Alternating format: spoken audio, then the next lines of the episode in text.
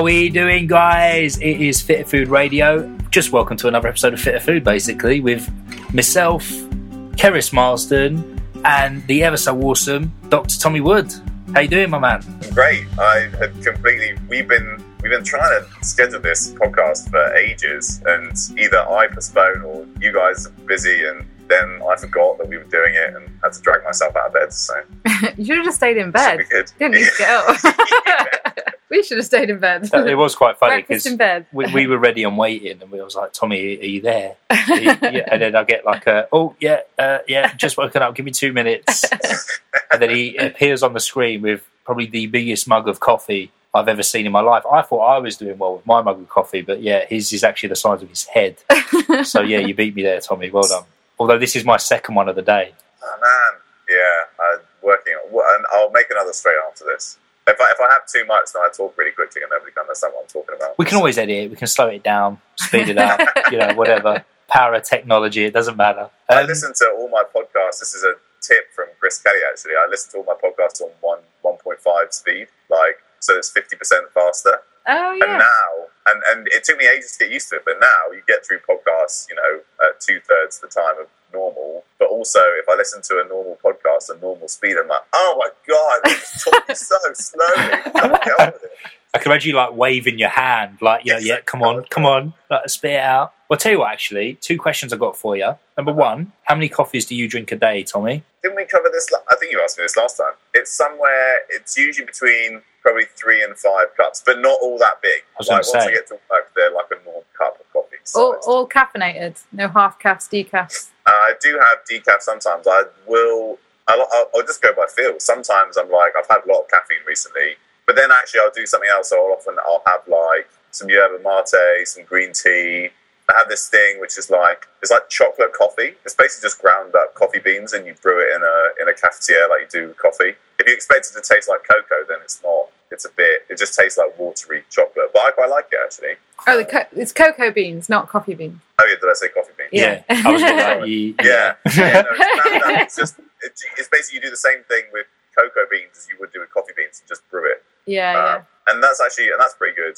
Um, so they all have varying levels of caffeine, in it, so it just depends on how I feel. do, you, do you find you drink less at the weekends or when you're not working or what? No, I tend to I drink more depending on how sleep deprived I am. Oh. I was gonna say, that mug is like Which the size probably of isn't a, that which probably isn't that surprising because sometimes you know I'll have one coffee in the morning and then I'll just work through and be fine, and sometimes I'll really be dragging and the coffee more coffee comes out. So. the mug is the size of a sink. I have to say. Hey, it, it is what it is. Gotta What would do, you- you got to do what you got to do to get through the day sometimes. what was your next Oh, question? the other question was, what podcast do you listen to other than Fitter Food Radio, obviously? Oh, yeah, fit food first. Um, obviously, uh, nourish the Nourish Balance Thrive podcast. Which What's that? What's that like? I've, not, I've Uh, heard some really bad things about that one, actually. They keep on having this British doctor on who just talks nonsense about carbs. Um, Just thinks everyone should be shoving carbs down their face. And yeah, thinks everybody should be eating carbs. Yeah, so that's that's a good one. Um, Sigma Nutrition Radio is pretty good. With yeah, I uh, like Sigma. I bet you have to. Uh, I bet you have to speed that one up, don't you?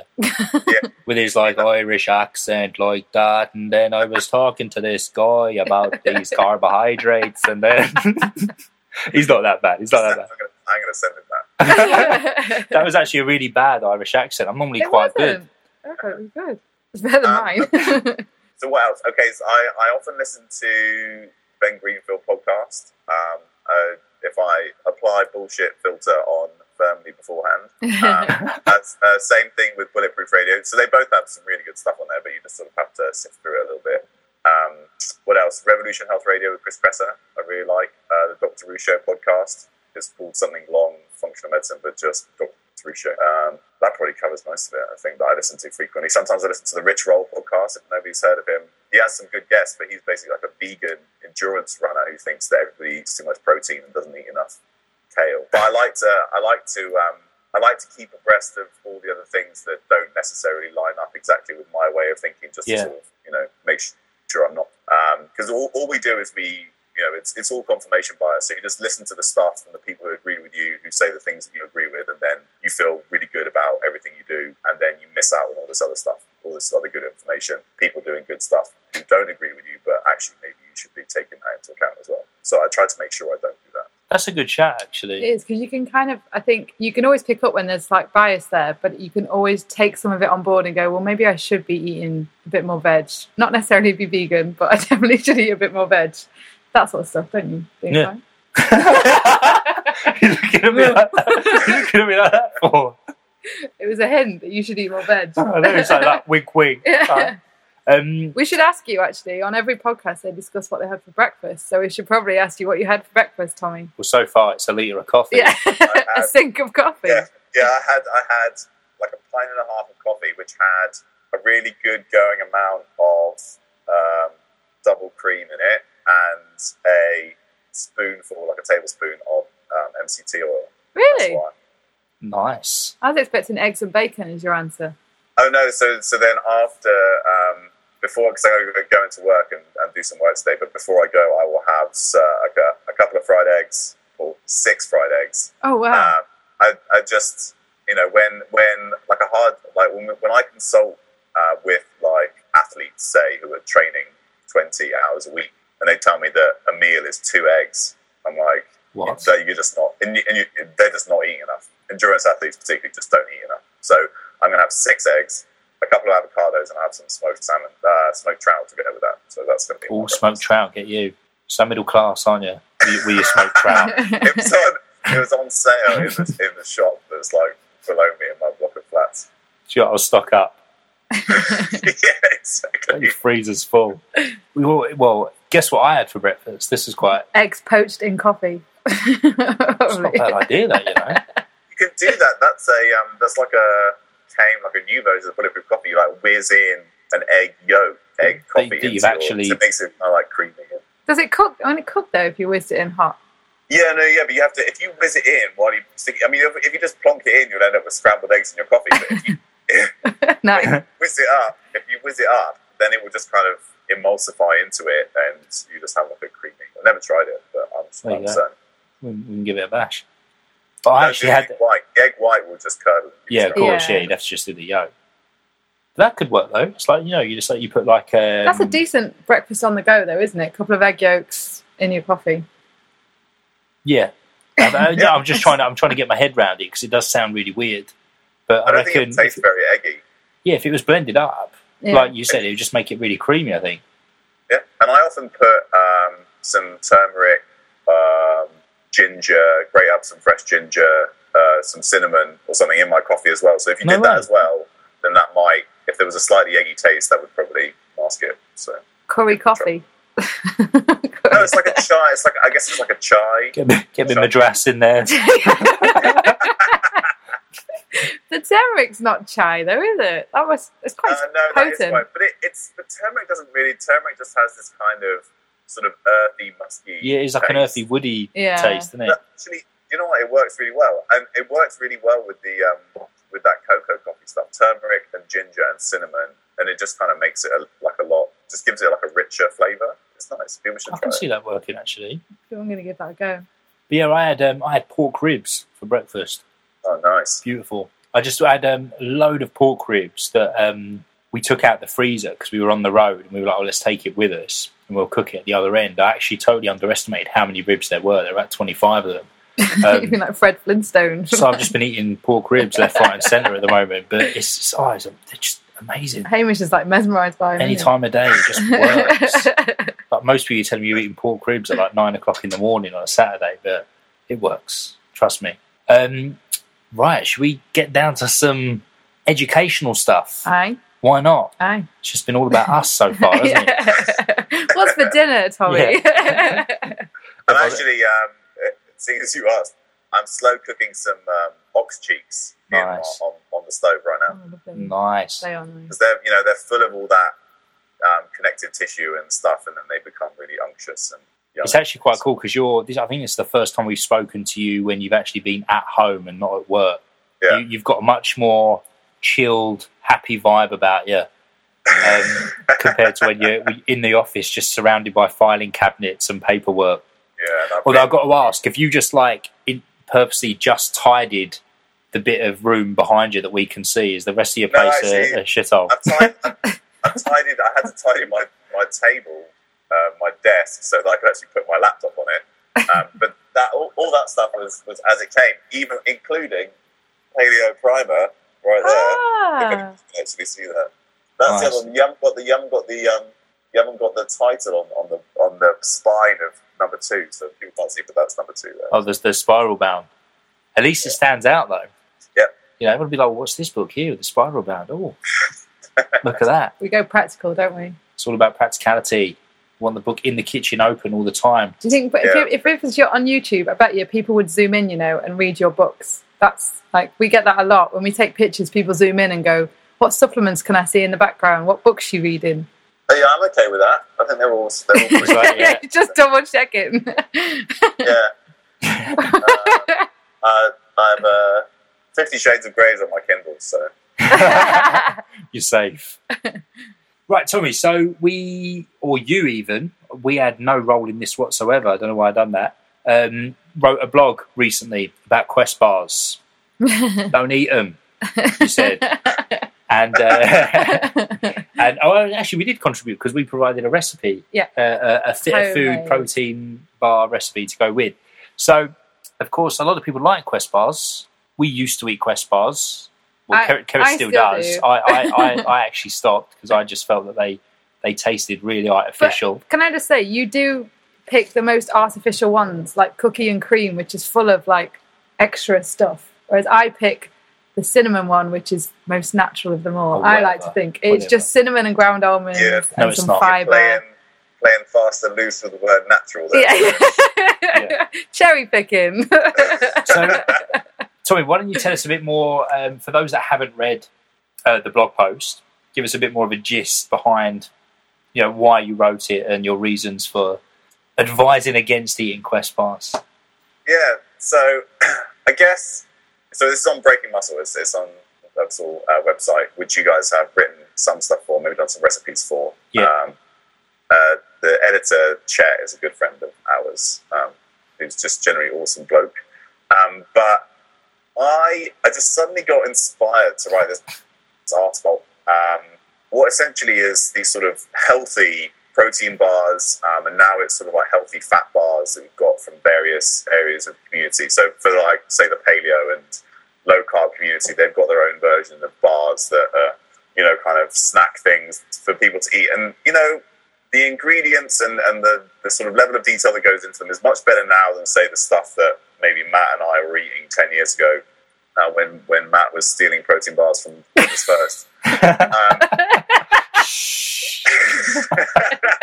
um, so so so they're better, and, and I do say I do say it in the in the article that they're not the worst things to eat, um, but I just think there's many better things that we could do, and, and, and the reason that I really got inspired to write this article, and and it's not just against Quest bars. I do mention Quest bars. You know, there's a few other out in the community sort of doing similar things, but the problem is like like so signed company, and they're making um, high fat, low carb protein bars for kids. I just I don't get it.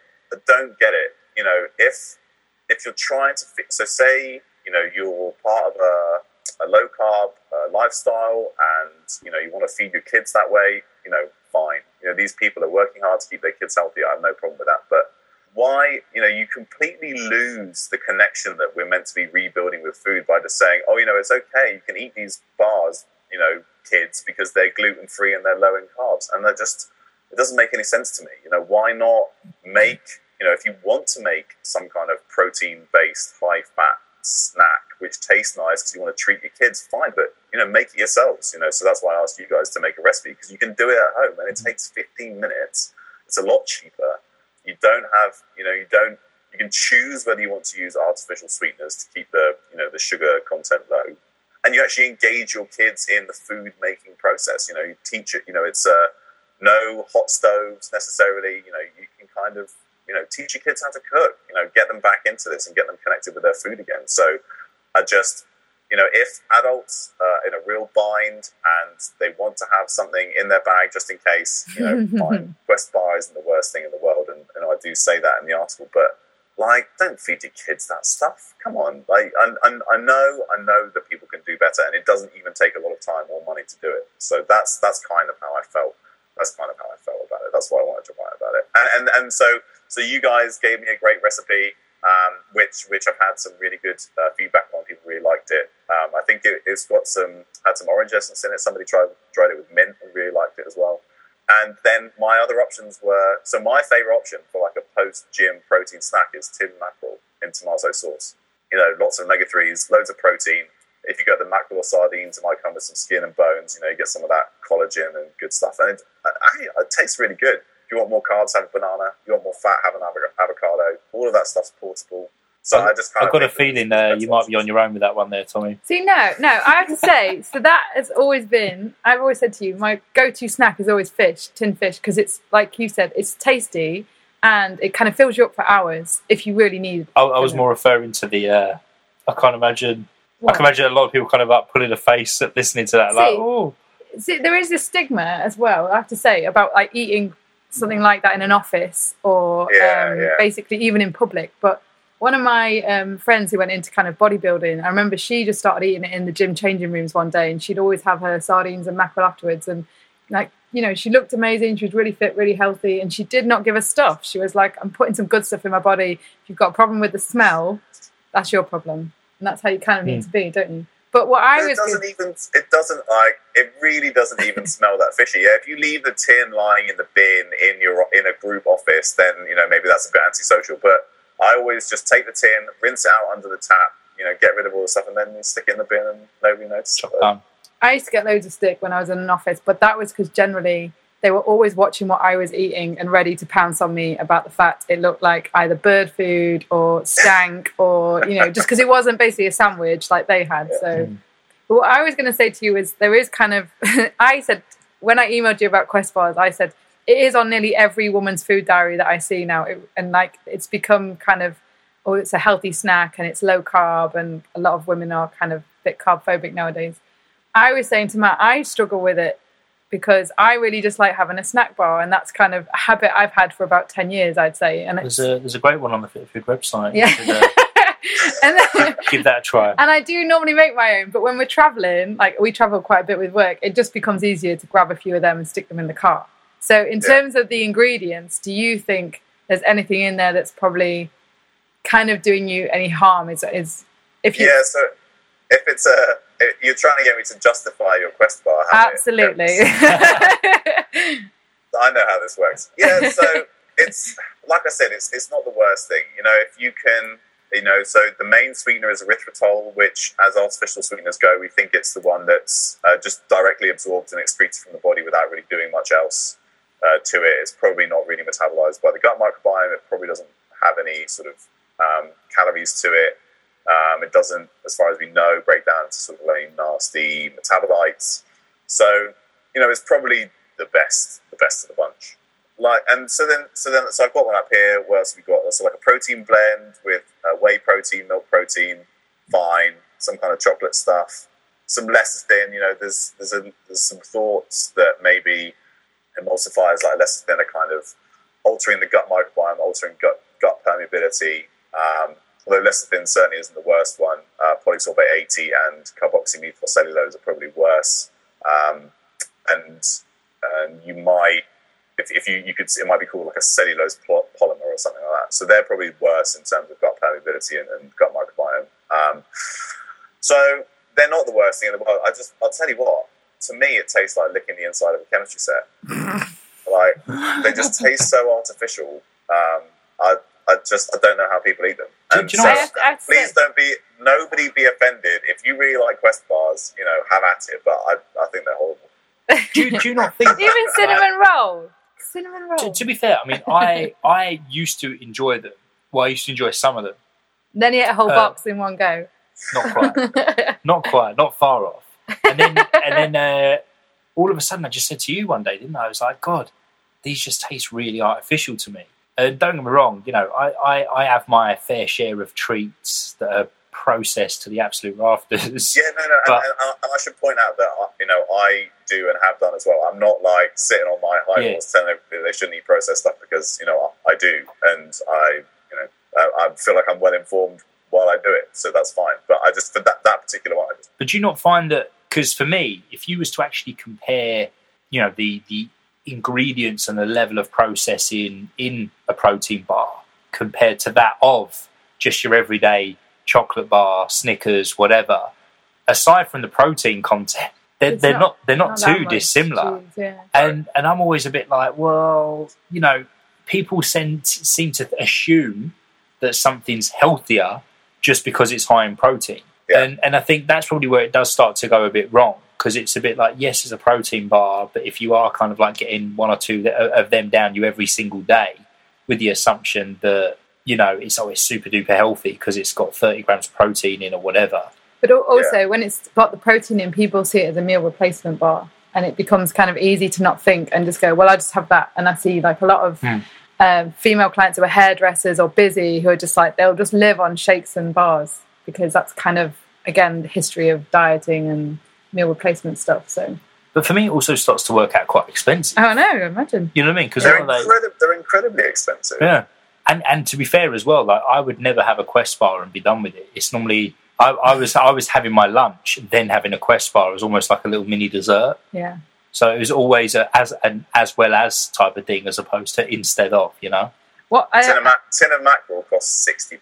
I know. I know. bargain, and you know, tastes so much better than a Quest bar. What I loved actually, I to say, what I loved in your blog, Tommy, as well, was when you mentioned kind of um, with tin fish, people going about things like BPA and the lining of the tin. And I remember when we first wrote, wrote our book, we got a lot of emails about this, and people were going, "You've recommended uh, fish in oil, and I've heard that that leaches BPA's more from the tin, and same with tomatoes, even worse if it's in a tomato sauce." And I was kind of reading and thinking, "Are you telling me that everything else in your life is BPA free?" And you Yeah. kind of said these Quest bars are all in plastic wrappers, and you know people go like to go kind of crazy detail about some stuff, but again they're cherry picking what Yeah. what kind of BPA's they have and what they don't. People love to cherry pick, and that's you should definitely definitely reduce your exposure to those plastics, microwave stuff in plastic. Don't you know? I got rid of my plastic kettle because I basically every time I made a coffee, I was just boiling water in plastic. Um, you know, so there, there are there are definitely places that, that you can remove that, and, and you should. But if you're telling me that you don't eat tin fish because of the BPA, but then you're smashing back loads of Quest bars, um, I'm sorry, like or, or like a ha- high fat bar is going to sit in its plastic wrapper all day and leach BPA out of the, out of the plastic wrapper. Even if it says it's BPA free, you know there are loads of very similar compounds that have very similar very similar effects. So even a BPA free water bottle, if that doesn't have BPA, doesn't have BPA, but it has BPC and BPO and BPS and all those things are very similar. They have the same effect, but you can say it's BPA free, but actually it's probably not that much better anyway. So Good shout. Yep. Good shout. Um, and what about our bars? And I'm joking. shout they're out. excellent. she's addicted, Tommy man. no, no. I'm telling you, our bars are British Quest bars, aren't they? Are they? Brit- they are British, I aren't don't they? know. They're, It's the same thing. They're but- another protein bar yeah, that's got a good chunk of dietary fibre in them yeah, and a lot of protein. yeah. Moving on. What's next? You feel sad. I can tell. No, no, I don't. I You're don't. like, I'm going to have to start eating less of them. I actually didn't buy any in January. I didn't have any. It's only when we're moving about and you're kind it's of relying. March. Yeah. What's Yeah. that got to do with anything? no, I don't know. There's a, whole, there's a whole box in the kitchen. no, there's not. I've eaten them. Well, the box is still there with a few bars in. No, I stopped eating them for January, and then I was like, I do quite miss them. I do quite like having them. I quite enjoy the taste of them, and I have them occasionally as a snack bar. But I'm not like you. I don't eat three or four. I don't tend to eat them every day. So Well, I don't eat three or four in a no, day. No, but you did when we had them, and you said move the cookies and cream out oh, of you're view. trying to make yourself feel better. you? Shut up.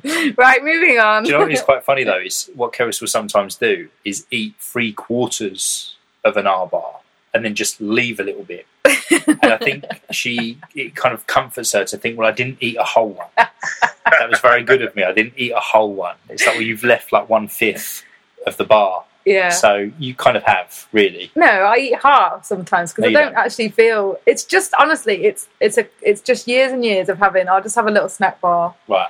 It's kind of like a dessert for me sometimes. Cool. Well, they're not that bad. they're not that bad in the grand scheme of things. Don't Not- worry. Don't Not worry. compared to the bag of peanut M and M's he smashed on Wednesday.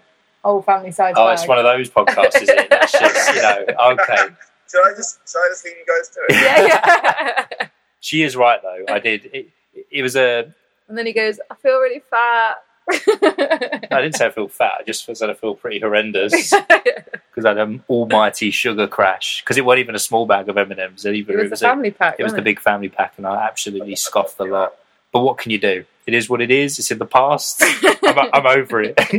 so, Tommy, um, last time was it the last time or was it the time before? We spoke about kind of um, What was the last pre post workout, um, which everybody loves. Everyone loves a bit of info and talk on pre and post workout. And we spoke about caffeine, creatine, um, beta alanine a little bit. Um, a lot of the, a, a big question we get a hell of a lot is the kind of classic fasted fasted versus fed training. You know, should I eat before a workout? Should I not? Some people are adamant they can't physically train if they don't have something to eat.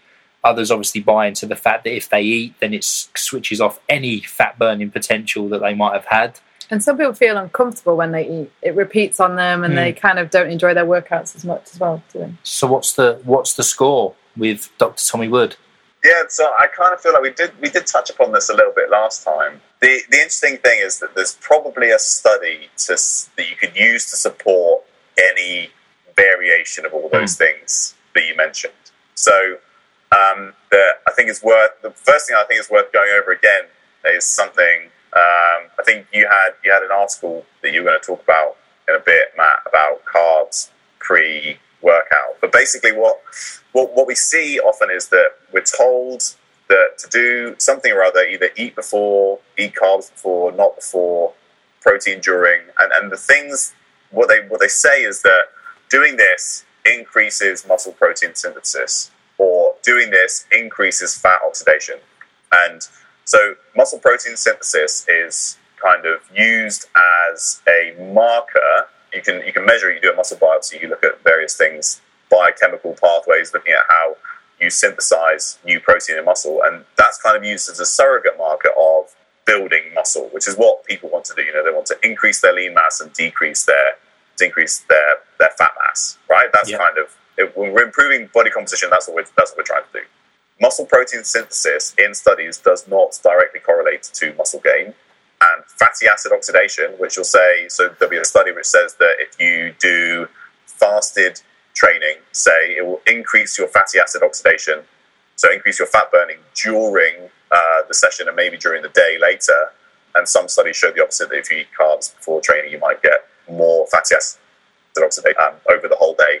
And the problem is that, again, just because you're burning fat or more of your energy is coming from fat at a certain point of the day does not mean that you are losing fat from your body. Um, those two just don't really correlate, and that you know that will be completely changed by what you eat during the day, everything else you do during the day. Um, so just saying that the guys who did this burned more fat, yes, maybe more of their energy proportionally came from fat during that period of time, but that does not mean that that fat came from their thighs and they are losing fat. The, the two don't line up. So often when we're hearing this stuff, say from the research, being misinterpreted and Yeah. being over overanalyzed, really, because you can measure fat, fatty acid oxidation in a very short term. You can measure muscle protein synthesis in the short term, but uh, so I can make you do something, make you have protein after your workout, look at muscle protein synthesis, see that it goes up, and then I never have to see you again uh, in terms of a study. That's very different from making you do the same thing day in, day out for 12 weeks and then measuring your muscle mass at the end. That's a much more expensive, much more difficult study to do. So that's the reason why we don't see as many of those kinds of things because testing biochemistry in the very short term is a lot easier and cheaper than doing a long term, you know, really rigorous study where you actually make people do stuff, you know, continuously again and again. Was, Do you think? I was going to say.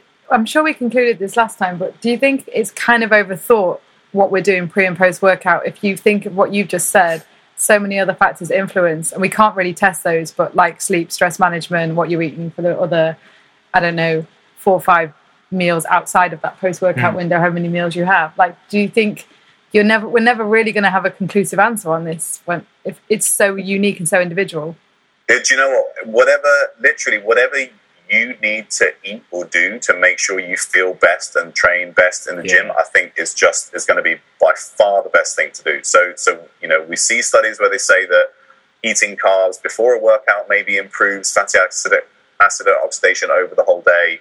Uh, we see s- some studies that say the opposite. You know, um, restricting carbs or in a fasted state, you know, you see beneficial adaptations, and, and I, I do tend to believe that there are benefits to something like fasted training. Or um, there was one study which actually did quite a good job um, where they did something. They looked at a, a train low strategy, which was basically they did they cycled their carbohydrate intake so that two or three days of the week they do a high intensity workout in the afternoon, not eat any carbs for the rest of the day, and then train again the next morning. So there are no carbs between those two training sessions. This was in endurance athletes, um, and then they saw that those that trained in the in the carb low strategy, so they so they didn't eat. Um, so they ate fewer carbs, but not like loads less. They just sort of cycled them in, in, in line with their training. And those guys saw a slightly better improvement in their, I think they did a 10K, 10K time trial at the end. And, and those guys, compared to those who ate the same amount of carbs every meal, every day. Um, so you can, so cycling things can definitely have some benefits, but in reality, you can find something to su- support almost every uh, every strategy. So whatever makes if you if you can't eat in the morning, don't try and force something down uh, before you go to the gym. And uh, similarly, if you can't, you know, just face get into the gym without having something beforehand, then have something beforehand. You know, I just whatever works best for you, I, I could probably find a study to support it. So Do you know, I think that, that tells you enough. I, I think you're absolutely bang on the money, mate. Like, because I was actually having this chat with someone the other day who is obsessed with like the finer details of pre-workout supplementation, intra-workout BCAAs and carbs and all of this. And I keep going back and saying, like, look, if you want to have aminos during your workout, you know, I've read studies that say it makes no difference. I've read others that say it's amazing, you know, and but the truth is I have aminos during a workout, but purely because well, A, I'd really like the taste of my amino acids. Sugar junkie. it's just really, it's, it, you know, it's, it's just, it's, it's a nice tasting drink. And if anything, I probably stay a little bit more hydrated during a workout because I probably drink a little bit more water because it, Tastes it, it nice. tastes nice. and also, I'm a bit like, well, actually, taking BCAAs during a workout isn't going to do you any harm.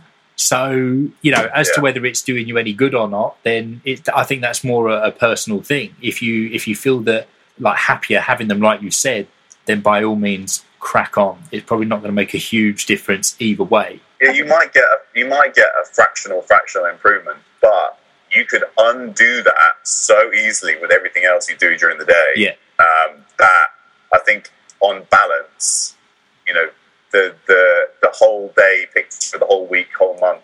That's that's the important thing. So, Yeah. you know, if if you like if you like that stuff during a workout, by all means take it. It probably is going to benefit you some, but then you also have to make sure you're doing all the other stuff and being consistent is the most. So it's funny because I remember when I first started training in my twenties, there was no there's there's a bit of internet, but there was no Facebook. There was I wasn't even into kind of the health and fitness industry. So I remember running fasted at first and thinking that feels quite good, quite comfortable. And then one day I was like, I wonder if I can run faster with breakfast. Ate breakfast, got a stitch, felt terrible. Like, no, no, okay, fasted running works for me. But if I'm running at lunchtime, tried a protein based breakfast and I was like, oh, lacking in energy, tried a carb based breakfast, ran brilliantly, loved it. And it's kind of those the experiments I used to run on myself, and we're kind of losing that trust almost in our, you know, our intuition or like really obvious decisions or ways to kind of figure out what works for you. And, and you go online now, and I, even I got confused. I was like, oh, so and so says I should never enter the gym without being, you know, kind of topped up with protein. And I used to try and force chicken and protein shakes down me before going to the gym in the morning. Remember this? And I'd be like, oh god, and I just hated it. And my workout was like, this doesn't work for me at all. Um, and I went back to fasted before anyone had given me permission to do so. But I always felt better fasted training, didn't I? Yeah. This is what I'd always done. So But it is funny, isn't it? Because I, um, someone who's quite well known in our industry, actually, who does put some really good stuff out there, but equally there's a lot of stuff that he posts that I don't quite agree with. Because I'm a firm believer in there's not there's not as many absolutes when it comes to training and nutrition as people th- try and make out that it is. You know, they uh, I think it was a Facebook or a Twitter update, whatever, and they said if you want a surefire way to prevent yourself getting any gains in the gym, than just train in a fasted state. Which was basically obviously just saying if you're training fasted, you will never get any results. And I'm a bit like, well, I've trained fasted for years and I have absolutely amazing workouts, and I'm pretty certain I've got some pretty good gains over the years as well. And like I said to you, this guy's like quite well known, quite well respected in the industry, has a lot of influence. So I can understand why people get confused.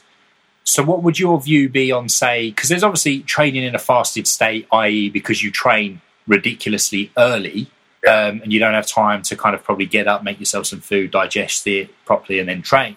What if you're somebody who um, tends to train around midday but still hasn't consumed any food?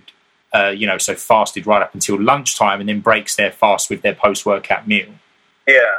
Um, so I, I, think one one place where this where this maybe sort of splits off slightly is is depending on whether people you know really want to you know gain a lot of mass. You know, if they want to get much bigger and stronger, then I think you probably should be eating more frequently, just from you know because eating is anabolic. Uh, for the long term health effects, maybe that's not always the best idea to be eating all the time. I don't think it is. Um, if you're an endurance athlete, I think you can get some benefits from training in a fasted state because you get some some beneficial like upregulation of mitochondrial function and training in a glycogen depleted state can sort of augment that. And so I think it would just depend maybe on your goals. Um, if you're um, just going for somebody who's trying to be healthier, you do a, you know, a little bit of running, you know, some um, HIIT, some strength training, um, then I think you could probably fit with more with what makes you feel good and what makes you, you know, work best in the gym. I have no problem with people being fasted until lunchtime and then and then training.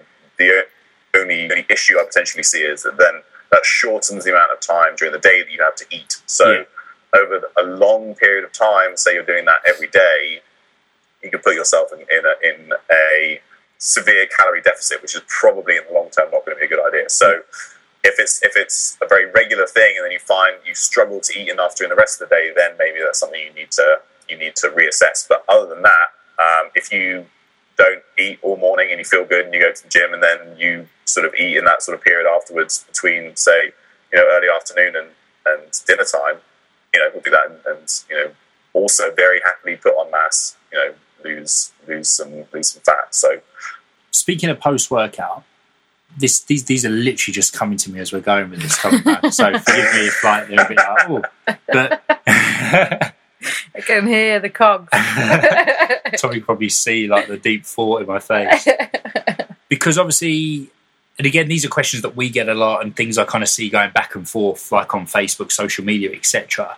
And that's kind of differentiating like the the difference in post workout fuel based on the type of training stimulus that you've just done. So, i.e., more endurance based, longer duration, um, more say like hypertrophy, higher volume, compared to say that of like really low rep, heavyweight, strength based training.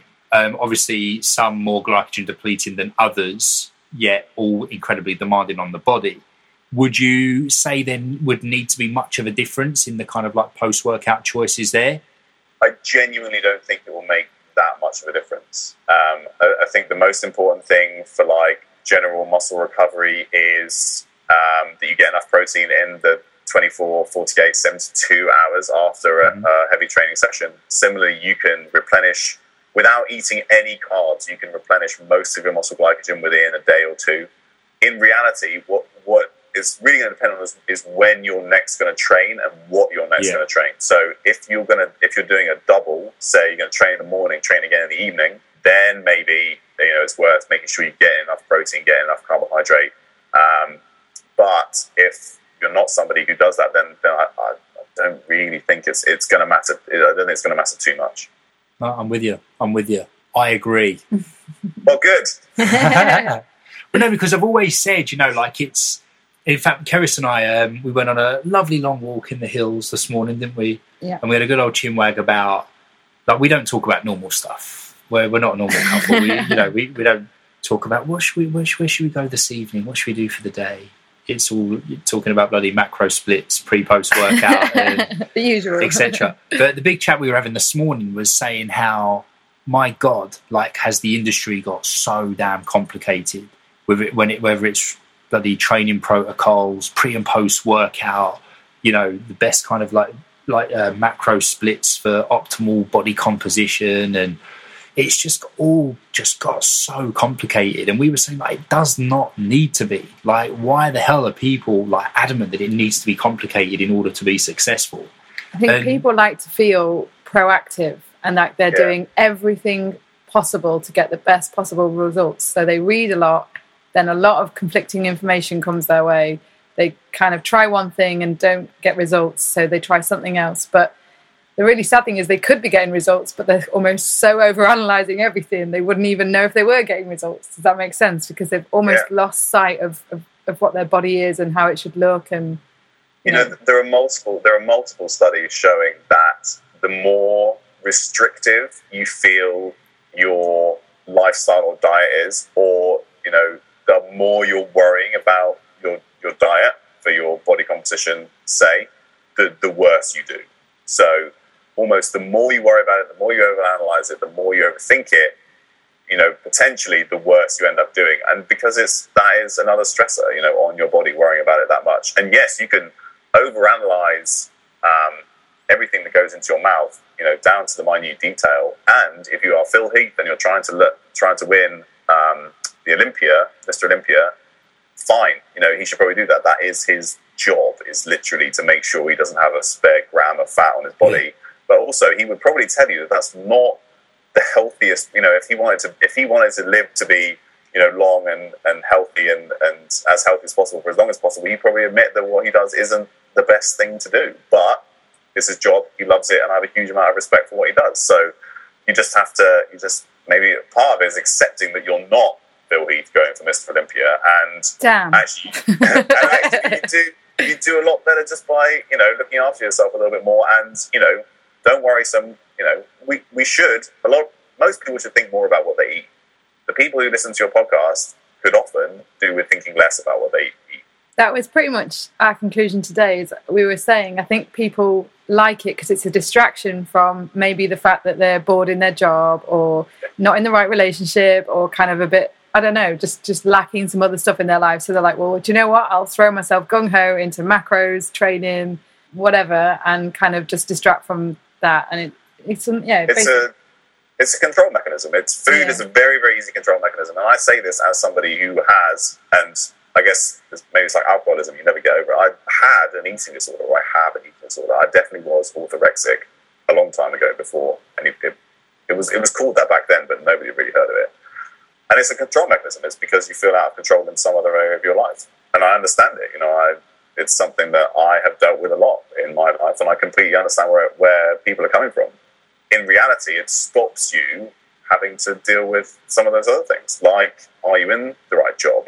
Are you in, in the right relationship? You know, are there other things you should maybe be doing to look after yourself, which which you're neglecting because you're worrying about what you're eating so much? Keep it simple.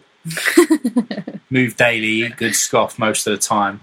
The occasional Quest bar, half a Quest bar and you'll be, and you- you'll be all right.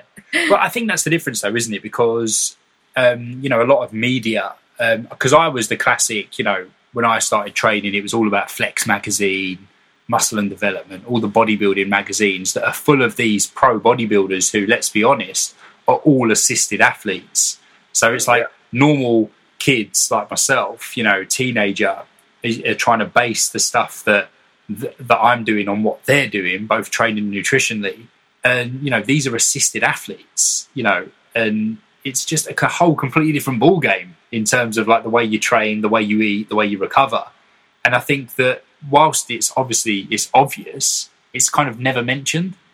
Yeah. You know what I mean? And it's like do you ever do you ever try doing uh, you know Arnold's leg routine or something? Like, that would kill you. Yeah, yeah. I, I don't think I, mean, I survived. think I tried that once. And I, I'm pretty sure I nearly died. and and there's a reason why. You know, I mean, he's just obviously he what you know he, he took steroids. He he's he's talked about that in in and out, but Yeah. also he's a phenomenally gifted human being Yeah. genetically. And if you try and emulate that, that's not going to get you the best results. be, be, be be prepared to take a week off work afterwards because you won't physically be able to get up out of bed. But you know what be, I, I, be prepared for your urine to go a funny brown color as your muscles dissolve themselves.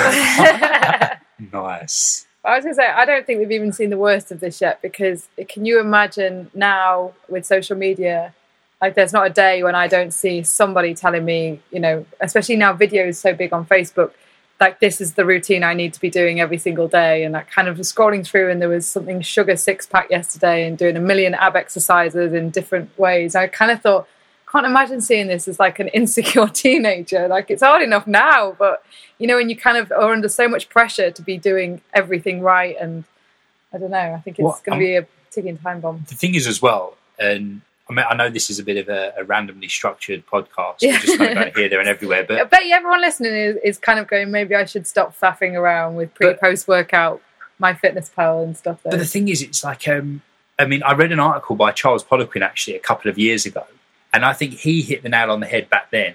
And he said, You can't believe most of the things that you read in magazines or what people post on like social media from like a training and nutrition perspective, because most of them are full of shit. They, they've probably made their workout sound more intense because it makes them look impressive. And Yeah. nutritionally, they're probably not as half as strict as they make out because if they let you know that, then they'd be seen as unhealthy and you know a poor role model. And I thought, do you know what? I bet it's so bloody true. I, I bet most people, when they put up their workouts, say that they lifted more than they said they did, done more sets than they actually did, done more reps, rested for longer than they actually said they did. And, and it just gives that false impression because people are probably looking at it going, Yeah, I've trained really hard this week, and then see a video of some guy who looks absolutely shredded, and he's like, Well, actually, I done this, and it's 50% more than what they done. And they'd be like, Oh, great. So I'm not even kind of coming close when actually, in fact, you, you probably are.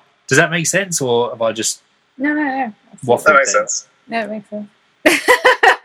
keep it real, people. keep it real.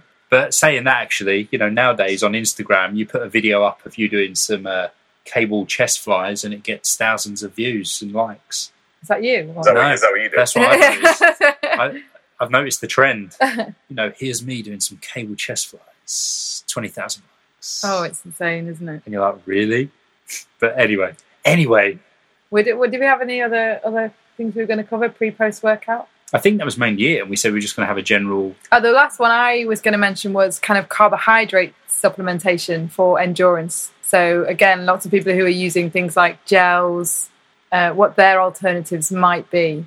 Yeah, so this is something that um, they could, I I did a podcast on carbs for endurance athletes with Chris on the Nourish Balance Thrive podcast. That people can go and find that too. And we go into maybe more of the detail than I will remember to, to talk about now. But so the, the idea is if you're an endurance athlete, then you want to be able to rely on your fat stores or fat burning for basically as long as po- for basically as long as possible. Um, because when we talk about hitting the wall, that's basically when you run out of glycogen and then you have to switch over to fat burning. And if that's not something that you're really very good at, then that becomes a really tough transition to make, and you don't you don't perform as well as you could or should. And if you're continuously banging down, you know, maltodextrin gels or um, so they, we use like um, carbohydrate combinations because then you absorb them a lot faster. So like maltodextrin plus fructose plus glucose, um, sort of like a mixed carbohydrate source, is, is, is absorbed better than, than any one source on its own. So they're kind of that's what people Why, why is that, mate? Um, it's just uh, because of the different transporters um, up in in the gut. So you you basically because you have multiple different uh, carbohydrate transporters in the gut, you can use multiple different carbohydrate sources to get maximal uptake, uh, maximal rate of uptake. So and, and they and they have shown some they have shown some studies that if you're comparing say maltodextrin versus fructose versus maltodextrin plus fructose, then the maltodextrin plus fructose group do better, and that's probably because they're getting more more of those carbs in. So the, the problem is then that all of those studies are done with the assumption that you need large amounts of carbohydrates optimally during endurance exercise, which isn't really the case. Uh, but you, but if you do a study where all your all your participants are used to slamming back loads of carbs, loads of you know Powerade and Lucozade and you know various gels, that, and then and then you don't let them do that, then there's well twofold things. So their metabolism relies on it, and psychologically they, they think that they should be taking those carbohydrates in order to perform better. So if you if you remove those, then then obviously they're going to do less well. Um, if you look at, there's been some very recent studies, and, and um, Jeff Volek and Steve Phinney are the two guys. You know, if people want to look them up, they're basically rev- revolutionized, along with Tim Noakes, um, the kind of the approach of um, endurance athletes and basically looking at how you can perform very well um, without any kind of carbohydrate intake. Um, but I think in the if you're performing a very long period of endurance exercise, so say marathon, ultramarathon, Ironman, something like that, then you probably are going to benefit from some kind of carbohydrate turnover.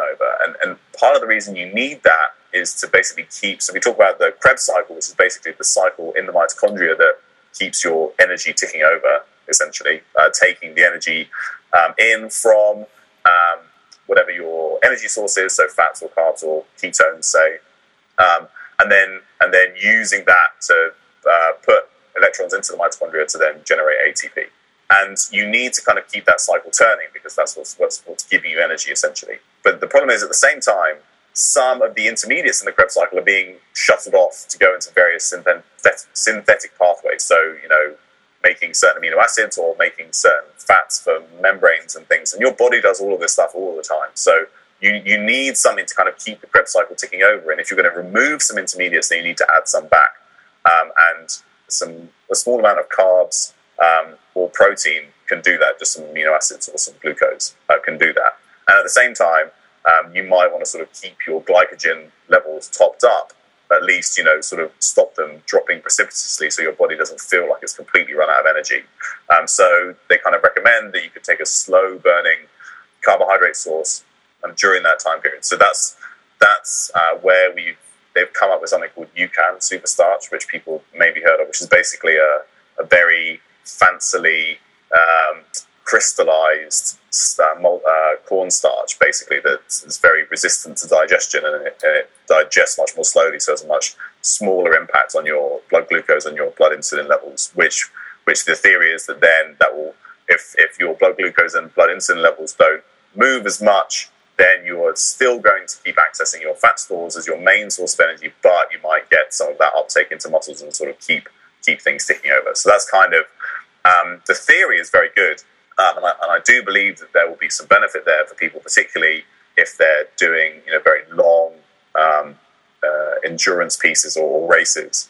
The problem is that if you look, so there's there's one study where they compared maltodextrin to UCAN um, as a as an energy source during a prolonged. Um, I think it was it was on the bike. I think it was two. I think it was a two hour it's usually two hours at 70% VO2 max. Is, I think that's what it was. That's, that's a very standard test. Um, and, and, they gave UCAN before uh, or maltodextrin before or afterwards. And what you see is that if you, if you take them, you get a much smaller peak in blood glucose and a much smaller peak in insulin with the UCAN than you do with the maltodextrin. And then they took it again afterwards, and, and you see the same thing. The problem is that, very interestingly, that if you, as soon as you start exercising, within half an hour, maybe it's within 15 minutes, your blood glucose and your blood insulin will drop even if you took maltodextrin. So even though you get a very high peak when you're not exercising, those things come right back down during exercise. And during the exercise period, there wasn't really any difference between between the two groups. Um, so I think the, the, theory is very nice, but if if they're trying to tell you that during exercise, taking something like a small amount of maltodextrin will dramatically raise your insulin levels, I don't think there's any evidence to suggest that because while you're exercising, um, any glucose that goes into the bloodstream will go directly into the muscles, so it won't have much of an effect on insulin. And actually, aerobic exercise is very good at clearing insulin from the body. The muscles seem to help clear insulin out, so that will help bring your, your insulin levels down as well. So I don't think that people should be slamming. You know, you should be able to train yourself to a point where you can rely on body energy stores to perform um, most of your endurance exercise, and you can do that with periods of low carbohydrates. I talked about the train low you know, train low strategy, uh, maybe some fasted training. Um, but you know, small amounts of carbohydrate during uh, training are probably going to help. Some people also, particularly if they're you know sort of long term low carb, they'll maybe take some. You take exogenous ketones. You can take MCT oil. Um, and, and, and maybe they would prefer to do that. But I think a small amount of either amino acids or glucose is going to be necessary just to keep the Krebs, cycle ticking over. Um, and UCAN is a very expensive way to do that, but I'm not convinced that you have to do it that way. If you're going to have very very small amounts, then maybe you could you could you could, have, you could use a slightly simpler carbohydrate source, uh, and that would still do the job. Uh, and the problem is that I don't I don't know.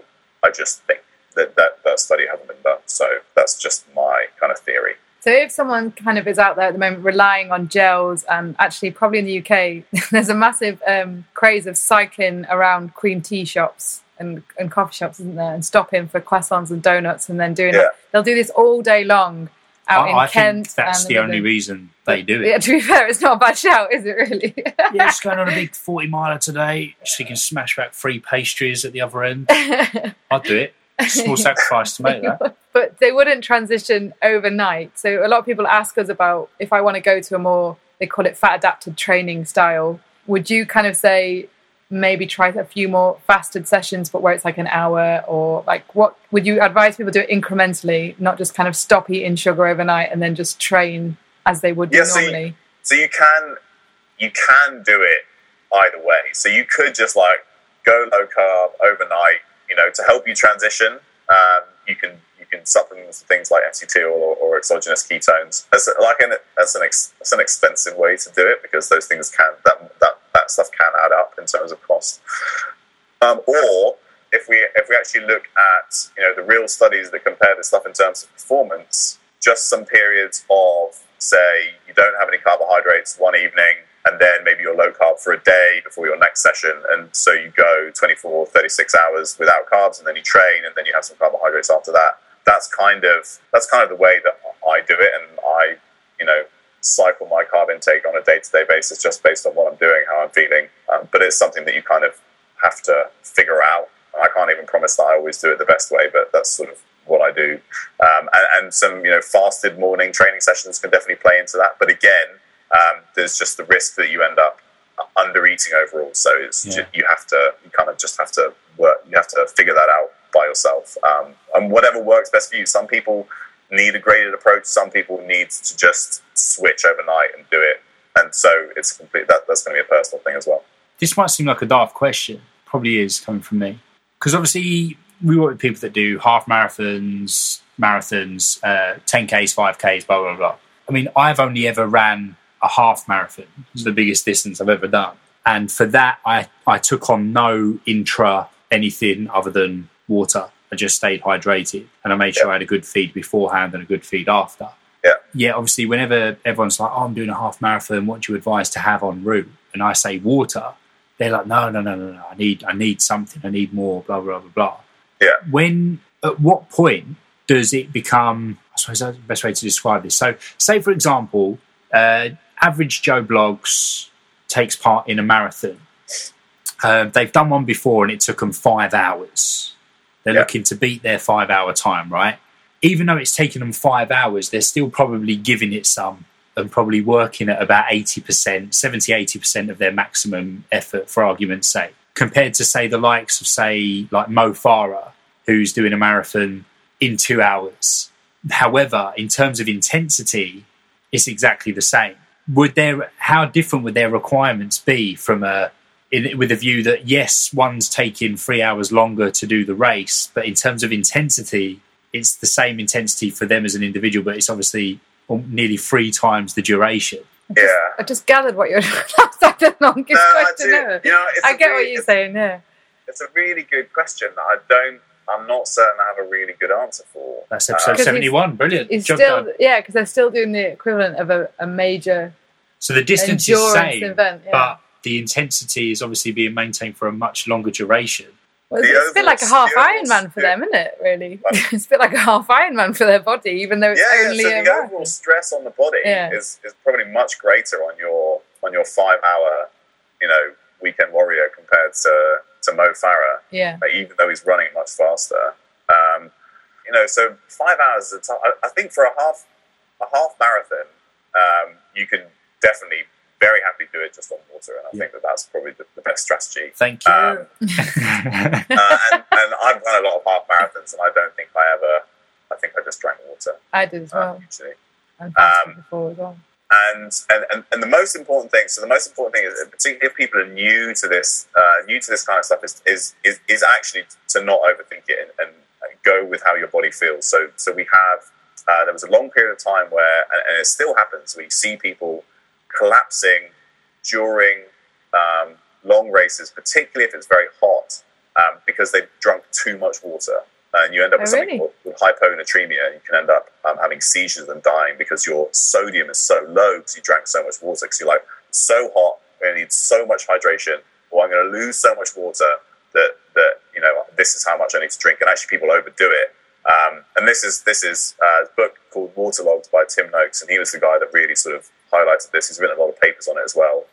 And actually, what you see, interestingly, is that I've done another podcast on this on the Nourish Balance Thrive podcast about hydration, um, where, where I basically just preempted Tim, all of Tim Noakes' work. So they should maybe just go to the source rather than listen to me. Um, so ba- basically, what you see is that in, in particularly in ultra endurance events, uh, the people who do the best, finish fastest, finish first, are the people who are the most dehydrated at the end. Really? Um, Oh, wow. and and they you know they lose you know we, we're told that you lose 10% 10% um, it's something like you're told you lose 5 to 10% of performance for every 2% body water you lose. It's, it's something like that right?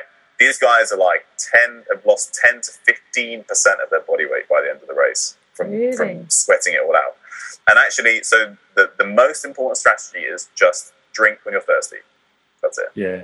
over don't over drink and it's going to be the same and i think it's going to be the same thing when it comes to nutrition strategies. So i think you can definitely build yourself up to periods of um, so if, if you train during periods of um, eating a low you know eating low carbohydrate periods of fasted training so maybe you go for a run for an hour and you know you don't eat anything beforehand or you didn't have any carbs the night before or something like that then then you're going to need exogenous energy at a much late, later stage of the race when you're actually racing because your body is going to be Mm. much better at accessing. You know, even people who have eight percent body fat have thousands and thousands of calories of fat available to them as an energy source. So you don't you don't need that. You know, especially if you're running at a steady pace, you don't need glycogen to do that. You can very happily do do that afterwards, but you need to train your body to do Yeah. that.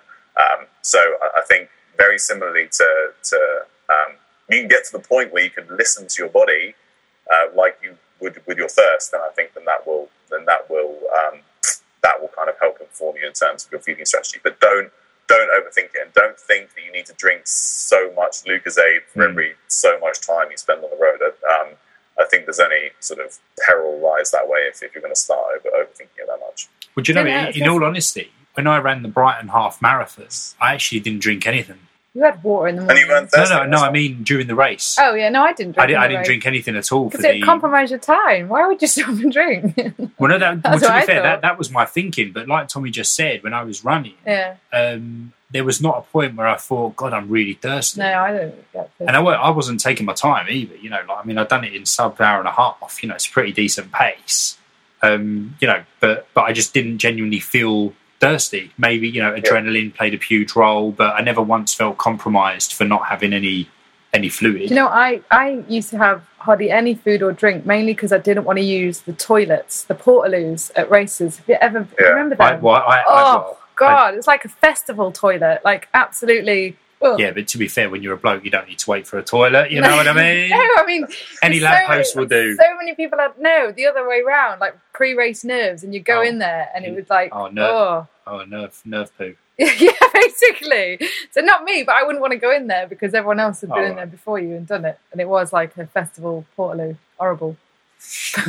anyway, we digress. On that note, One last thing I want to ask about kind of going for a more, you know, fat adapted way of doing endurance training was Ben Greenfield said you need optimal levels of, I think it was B vitamins, magnesium, and zinc. And he kind of recommended having organ meats, um, basically, if you're going to try and do um, more kind of fat adapted training than using carbs. Is that, do you think people need to kind of get, make sure their nutrient status is, is good or? Yeah, so I think uh, part of the reason, so one of the main reasons he's talking about that, well, he's more ketogenic, I know, but Yeah, so so so, so the problem that he and the problem is that many people get. So he did. He, he took part part. He took part in the faster study uh, by Phinney and Volek and lots of other people, where they basically compared.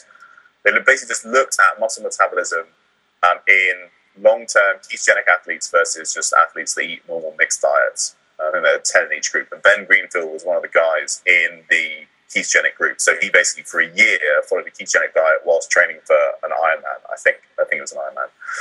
And what he found actually is that his um, thyroid function dropped and his testosterone production dropped. Um, and there's probably a lot of there's probably a number of reasons um, for that. And one of the fact one of them is is the combination of a ketogenic diet plus a very very hard training regimen um, can have some negative hormonal effects, and, and should be mindful of that.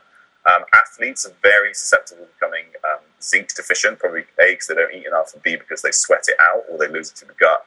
Um, B vitamins very, very important for almost, you know, uh, so uh, B6, uh, pyridoxal 5-phosphate is pretty much a cofactor in every important enzymatic reaction, or not every, but a lot of them that you want your body uh, to perform properly. Um, Q10, um, other things you get, from instance, very, very important for mitochondrial function. Um, so I think that's I think that's where it's coming from. So supporting, and obviously, if you become zinc deficient, then you become testosterone deficient. If you're a ketogenic diet, then um, you have to work much harder to hold on to minerals. So people might might be more likely to become zinc deficient. They very easily become selenium deficient. Selenium card, uh, selenium deficiency cardiomyopathy is, is a well known side effect of long term ketogenic diets. If you don't have enough selenium um, sodium and potassium, magnesium can, become harder to, to, keep onto just because insulin is, is, part of regulating electrolytes and minerals within the body. Um, so you basically just feed them out. Um, and, that, that's not necessarily a bad thing. You just need to know that so that you take enough in. Um, so I think that's where it's, that's where it's coming from. There's the, the combination of a long-term, very strict ketogenic diet plus very hard training can have some negative hormonal um, and nutritional in the body. So if you're going to do that, which you know some people will do and will feel very good on, and that's fine. You just need to be mindful of something you need to support your body. Job done. Yeah. Any more? Good talking to you, mate. Any more questions? Huh? Any more questions? I reckon that's a wrap. We've Yeah. gone over the hour. Yeah. Every episode, we're like, we're going to keep it under an hour. It never happens. Rob, our edit podcast editor, is going to be doing his nuts. It's like you lot. It's all useful stuff, and we've covered so many Oh no, I'm different not. I'm not. aspects of training and nutrition. Don't, don't No. take everything so personally. No, what I mean is, in one podcast, I think we've covered a lot of. Uh, there's so many different ways that people will be training and trying to Yeah, fuel no, their it's great. training that Great chat. we've hit just about every member of our audience in some way. I'd imagine. I'd think so. Well, if we haven't, we can always do a part three. Yeah. Somebody Pile on and say, Tommy, what you said doesn't make any sense. Explain this, and I'll gladly do it. sure, no one is going to say that. I think we've. Uh, you always make sense, Tommy. yeah, absolutely. thanks. I mean, to be fair, eh, eh, I believe everything you say because you know, like you're just so damn clever. You could lie really well, and I just believe you. It's all a massive ruse, people. Awesome, mate. Well, listen, thank you so much, buddy. Um, go and make yourself another coffee. a bath this time. of Have a great weekend, and uh, well, well, we will no doubt have you on again at some point, mate, very soon. Great, yeah. I hope you guys have a good weekend too. Cheers, buddy. Well, guys, thank you for listening. Um, we'll see you over in episode number 71. As always, if you did like the episode, please, please, please leave us a review and rate the podcast. Um, share it with anyone you think will benefit. And if you've ever got any questions, please get in touch because essentially that's what makes these uh, podcasts what they are. Because without any questions, there'd be nothing. We'd have nothing to talk about. So keep them coming, guys. I'm sure you'd find something. Oh, I'd find about. something. You are, you are right. No one would listen, but I'd find something to talk about. so, guys, have an awesome day, whatever you're doing, and we'll see you in episode 71. See you later. Bye.